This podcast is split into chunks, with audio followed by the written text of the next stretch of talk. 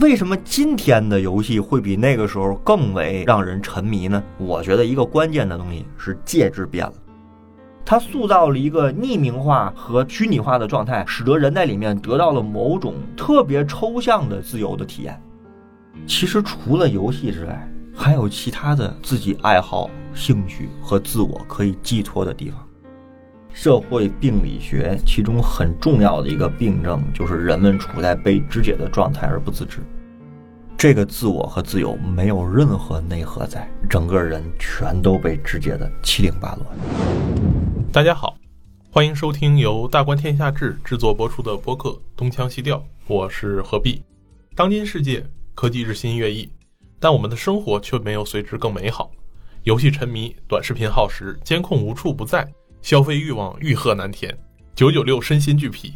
我们每个人似乎都在越来越被现代社会肢解，但也在努力改变这些局面。那么，解决这些问题的药方是否有效？我们将邀请到中国政法大学社会学院的孟庆岩老师，和我们一起剖析现代社会的病理学。那孟老师跟大家打个招呼。何必好，各位东腔西调的朋友，大家好，我是孟庆岩。那今天是您带我们一起剖析现代社会病理学的第一期。就在前不久，有一则新闻在网上流传的非常广，就是我们中国的电竞战队 EDG 在英雄联盟的世界级大赛上取得了冠军。嗯，而与之相应成趣的是，其实就在三个月前暑期的时候，嗯，国家刚刚颁布了被称为史上最严格的游戏监管规定。嗯，在这项规定里面，严格限制了向未成年人提供网络游戏服务的时间。嗯，所有的游戏企业只能在周五、周六、周日和法定节假日的二十时到二十一时，向未成年人提供一小时网络服务。就在这样严苛的监管规定下，各家企业都相应的调整了自己在游戏防沉迷系统上的这个服务。嗯，就在这样一条最严格的监管规定出台后，我们就会看到互联网游戏平台上有一些非常有趣的现象，比如啊，六七十岁的奶奶在后半夜在网络游戏上大杀四方。在淘宝平台上也有越来越多的这个游戏号的代练或者是委托管理这样的灰色服务存在。那我们就会看到，游戏监管与未成年人沉迷网络游戏就像猫鼠游戏一样，你追我赶。我也知道，老师您自己平时也会玩一些游戏，嗯，那作为一个游戏的这个玩家，那么您能不能从游戏玩家的角度带我们分析一下，说这次给出的药方是不是有用的？我不从游戏玩家的角度啊，我就从一个正常人的角度来说这个事儿。为什么要让我从一个游戏玩家的角度呢？我又不是一个沉迷游戏的游戏玩家，对吧？但是你从一个人来说呢，嗯，我觉得这个药方用处很小，非常非常小。为什么？这里面呢有一个最根本的问题，其实沉迷是人的本性，就是我们说游戏沉迷，有些人不沉迷游戏，但他沉迷别的东西，沉迷于烟。沉迷于酒，沉迷于工作，沉迷于踢球。我真的认识天天都踢球的，几乎泡在球场上的球痴。沉迷于音乐，其实沉迷是一个人的普遍状态，或者说它是人性中最内核的部分。它一定会有生活中的某一种东西，它去符合你的本性，让你乐于为其中去投入而获得某种快乐，这是很正常的状态。只不过呢，我们会觉得游戏沉迷是弊大于利的。因为游戏没啥好处，对吧？游戏不能够带来什么学习的体会啊。你说踢球还强身健体呢，那你说游戏好像也不能强身健体，等等等等，我们会有这样的看法。这是第一个，沉迷是本性啊。第二个，为什么我说这个机制不太管用呢？它既然是个本性，我们要看一下游戏相比于其他东西，它为什么更容易使人沉迷？我们必须得承认这事儿，游戏是更容易使人沉迷的。游戏不是现在才有的。我是八零年出生的，我小时候也有游戏，那时候叫小天才还是小霸王游戏机，卡带式的。后来有那个手掌游戏机，还有那个外面开那个大型的那个投币的那个街机。为什么今天的游戏会比那个时候更为让人沉迷呢？我觉得一个关键的东西是介质变了。我小的时候家里面是有游戏机，但我印象特别深，基本家长都是说只有放假才能玩，每天玩多长时间，然后到了点儿就给你收起来了。这和我们现在的防沉迷系统很一致啊！你听我说完，但是不一样。今天我们的游戏的终端和介质是在手机上完成的，手机是本质上是个通讯工具，但它今天已经不是个通讯工具了，它是一个娱乐、信息、资讯的各种各样的工具，影音设备，而影音设备的功能越来越强大，而游戏就依托在这个平台上，所以就意味着什么呢？意味着一个最简单的道理：我们沉迷的成本变得极低。我不需要去外面打街机，还要待多长时间？我只需要在家里面，在任何地方，在课堂上，在办公室里，我就可以陷入到这个沉迷里面。这事儿成本变得非常低，而且这个介质变得是人的必需品。今天没有人没有手机，你没有手机，你发现寸步难行。这是第二个，第三个，当一个介质变得非常容易获取，它的成本极低的时候，它又能够最大的激发人的感官的快乐。当这样的出现的时候，你说通过某种系统规定来限制它的登录时长是没有用的。为什么没有用呢？我们会有各种各样的灰色产业，账号是可以交易的。对吧？你小学生注册账号，这账号可能每天只能登录一小时。我奶奶注册个账号可以吧？我用我奶奶账号登录可以吧？你监管不了吧？奶奶说不给我账号，我坐地下打滚儿，你有辙吗？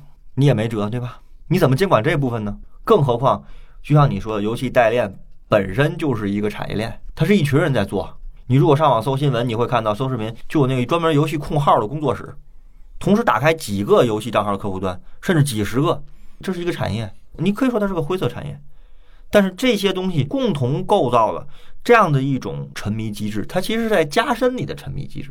你想一个事儿成本非常低，手里每个人都有这个东西的终端，它是必须要有的，然后又可以通过各种账号的这个设置，因为一个手机号就可以设置一个账号。我是未成年人，但我奶奶不是，甚至会不会有人买很多个手机号，把这些手机号都注册成账号卖出去？为什么不可以？显然可以吧，对吧？那你在这种情况下，你说我通过这种防沉迷的机制，其实在我看来根本上解决不了问题，反而会催生产业链的加大加重，会给更多的灰色空间生存和牟利的机制。某种意义上，反而变成了一个现代经济学的问题，就是假如我们把能玩游戏当做一种资源的话。监管显然是让这种资源变得稀缺化，对啊，而资源的稀缺就意味着我们可以用货币去购买稀缺的资源，从而扬起了整个一个大的产业链。这就是一个灰色产业呀。反正我所知道的，几乎各种带有流量的那种游戏的号，那种游戏都是有专门的什么代练号啊，甚至是我们叫代练团队也好。其实你上淘宝搜一下这个某某游戏的代练团队，你搜你的账号空一天多少钱，都是有的呀。那这次监管政策出来以后呢，其实从九零后到八零后，咱们这些过来人都会对这个监管有一个嘲笑，是说，啊，我们小时候从看电视开始，到您说过的这个打街机，九十年代还有一批这个玩旱冰、台球。台球是啊，桌球也是啊，三厅一社呃。我小时候这个非常典型的布置就是什么歌厅、舞厅、录像厅、台球社。对，教导主任反复念叨的这个东西，我们就会发现，小时候成年人也在防止我们去沉迷很多东西。在那个时候，他们看来说这些不健康。嗯，但现在啊，这个东西咱们这些过来人认为，只不过是把这些过去人认为不健康的东西，随着技术的进步变成了手游而已。那。大概率这个也是并不太会成功的，而且我们也津津乐道是说，在过去学生时代，我们这些人为了去躲避那个时候的监管，往往会一个班里面这个或者一个年级的去结团结伙，如何去跨越学校的和家长的监管，反而锻炼了友谊，让我们形成了非常凝聚的共 这个小团体，对小团体，让我们都成了非常好的朋友。那今天的这种游戏监管，你觉得会像十年前、二十年前那样形成这样的效果吗？对于现在的孩子们，我觉得不太会。嗯，这里面有两个问题，有一个问题我一会儿再说。我先说为什么不太会啊？就是因为它游戏的介质是不一样的，它作用也是不一样的。就是为什么我是说今天的游戏呢？它其实游戏公司结合技术的力量，结合终端的力量。它开发出了一套越来越难以规避的，而且是在你不知不觉中就让你沉迷的东西，而且甚至很难被阻拦。你像过去，无论是去台球厅也好，去游戏厅，经常成群结伙的去。我们还原一下，我们更小的时候，人类从来都需要游戏的，各种类型的游戏。我记得我们小时候，女孩喜欢什么跳房子、跳皮筋儿，都是三三两两在一起在玩。但是那个时候的游戏跟今天不一样的地方是什么呢？那时候大家更多的处在一个面对面的过程里面，就是我们是一个面对面的状态，是一个现实生活中的认识的人，对吧？但是今天呢，我们在客户端里这些人其实跟你不太有关联，你除了说我们现在见面了，这是另外一件事儿，但大部分状态其实我们不见面，我们不知道对方是谁，对方在干什么，什么职业的，我们甚至不知道对方跟我一起打游戏这打团的这个人是小学生啊还是老头儿，我们其实不知道这个事儿。而这样一种游戏机制的设立呢，其实把一个一个人切割的越来越匿名化和原子化。匿名化、原子化的好处是什么？好处是每个人在里面更能够体验到某种虚空意义上的自由，就是无负担的自由。什么叫负担？我想干什么就干什么。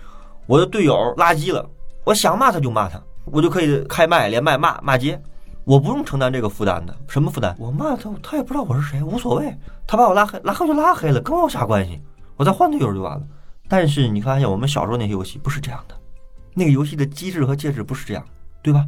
我们小时候一块踢球也会骂，说这球丢了，你怎么那么也会有这种抱怨。但是我们不会因为这个拉黑啊或者什么，因为它是一个现实的人与人认识的状态。但是今天的终端和机制不一样，它塑造了一个匿名化和虚拟化的状态，使得人在里面得到了某种特别抽象的自由的体验。这的确是，其实即使到了互联网时代，最早的一批局域网游戏，比如像红警，比如像 CS，包括魔兽争霸、魔兽世界，对，这些都是要集体逃课，大家一起玩，去开个黑房，大家才会有感觉。然后，而不像现在说，我一个人拿着手机直接登到王者荣耀上去，我就直接能玩。对啊，它是一个介质的不一样。我认为这是游戏存在的一个问题，或者叫病理。它使得通过这种终端沉迷的人，完全可以不考虑外面的世界，不考虑周边的人，我不用在乎这些东西，我就是跟一个人是队友，玩了一个月游戏了，我们打的挺好，但是这个人除了游戏不对我构成任何实质意义和影响，我跟他掰了就掰了，我骂就骂了，我可以在尽情在这里面释放我所有的不良情绪，包括暴力，包括暴力之气啊，所以这些东西对我没有负担。但你现实生活中这些面对面的游戏机制，你会有这个负担。这个负担不见得是个坏事儿，因为人一定是需要这样的群体性的生活来安放自我的。单纯靠死肥宅的方式安放自我，这个社会的心理疾病会越来越多，键盘侠也会越来越多，一定是这样的。所以小时候我们会因为一次游戏，因为一次踢球，因为什么情况，两边甚至要约起群架。是。而约群架就恰恰是一种社会团体组织起来的方式，这边能约三十人，那边能约三十人，看起来让成年人感觉很害怕。这小孩这么暴力，这么血腥，但是这恰恰是孩子们开始尝试自我组织的这样一个过程。就是任何一个人在他的社会化的过程中，所谓社会化的过程，就是长大的过程中，都需要把别人放进自己的世界里。而沉迷游戏恰恰是不用把别人放进自己的世界里，或者说。沉迷我们现在的手机又有游戏，其实你发现不需要这个东西。我独来独往，这里面为什么我说它贴合人性呢？因为它没有任何负担，它没有任何成本。我们在现实生活中跟一个朋友掰了，这是有成本的。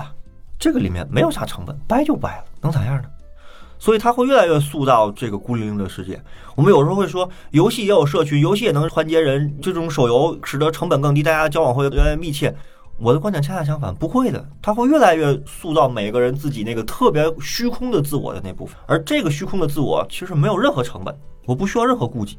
我还是那个观点，这个世界有人类这个东西来，能让人类沉迷的事情极多，但没有哪个是像今天依托于手机的终端作为游戏终端的介质的这样游戏机制，它是如此低的现实成本。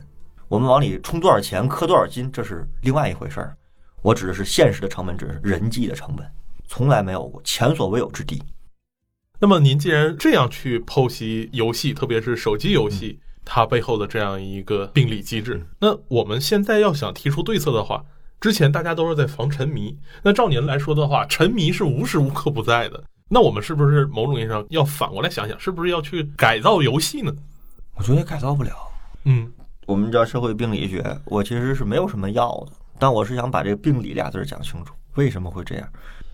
你说小孩沉迷游戏，成年人不沉迷吗？但是为什么成年人会比小孩好一些呢？我来告诉你为什么。当你沉迷一段时间以后，你的伴侣有意见了，要跟你吵架、分手或离婚；当你沉迷一段时间，有影响了你工作中的项目，被老板要求你离职了。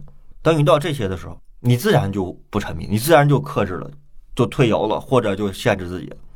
这是成年人相对来说好一点的原因所在，他是被现实的社会毒打了，而未成年人，我们说未成年人不具有识别力，别觉得成年人具有识别力，成年人下班就不玩游戏了，就是说这是没意义的，我还读本书吧。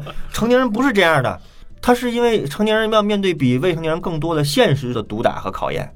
我上班时间玩游戏，我就被开除了，我就没饭吃了。下月我连游戏充钱都充不了了，玩着玩游戏把媳妇儿玩丢了，这是一个自然的过程。所以我自己是觉得，你说是防游戏还是防沉迷，两个都防不胜防，因为沉迷是本性。而游戏今天有各种各样的资本行业，应该是资本最喜欢流到的就是游戏产业。我前段时间有一个朋友说，好多数学系的学生、高材生，好多人都觉得特别适合，应该去深造啊，因为数学是基础理论嘛。嗯，但好多数学系高材生都直接去了游戏公司，这就是资本的力量。所以，他一旦和资本这个链条嵌套起来以后，你会发现，它不太是一个防能防得住的。当年有魔兽世界的时候就很火了，谁能想到后来有 DOTA 二？DOTA 二出了以后，谁能想到后来变成了撸啊撸？撸啊撸谁能想到今天有王者荣耀了？一个比一个，我们注意到这些所有的递进哈，一个比一个更贴近人的本性，成本低，在里面可以肆意发作，肆意抒发自己的情绪，而不用顾及那么多。我说句实话，成年人别觉得自己多好，成年人只不过比未成年人面对更多现实的毒打和考验，那个毒打太疼了。所以某种意义上，未成年人沉迷游戏，一方面是因为。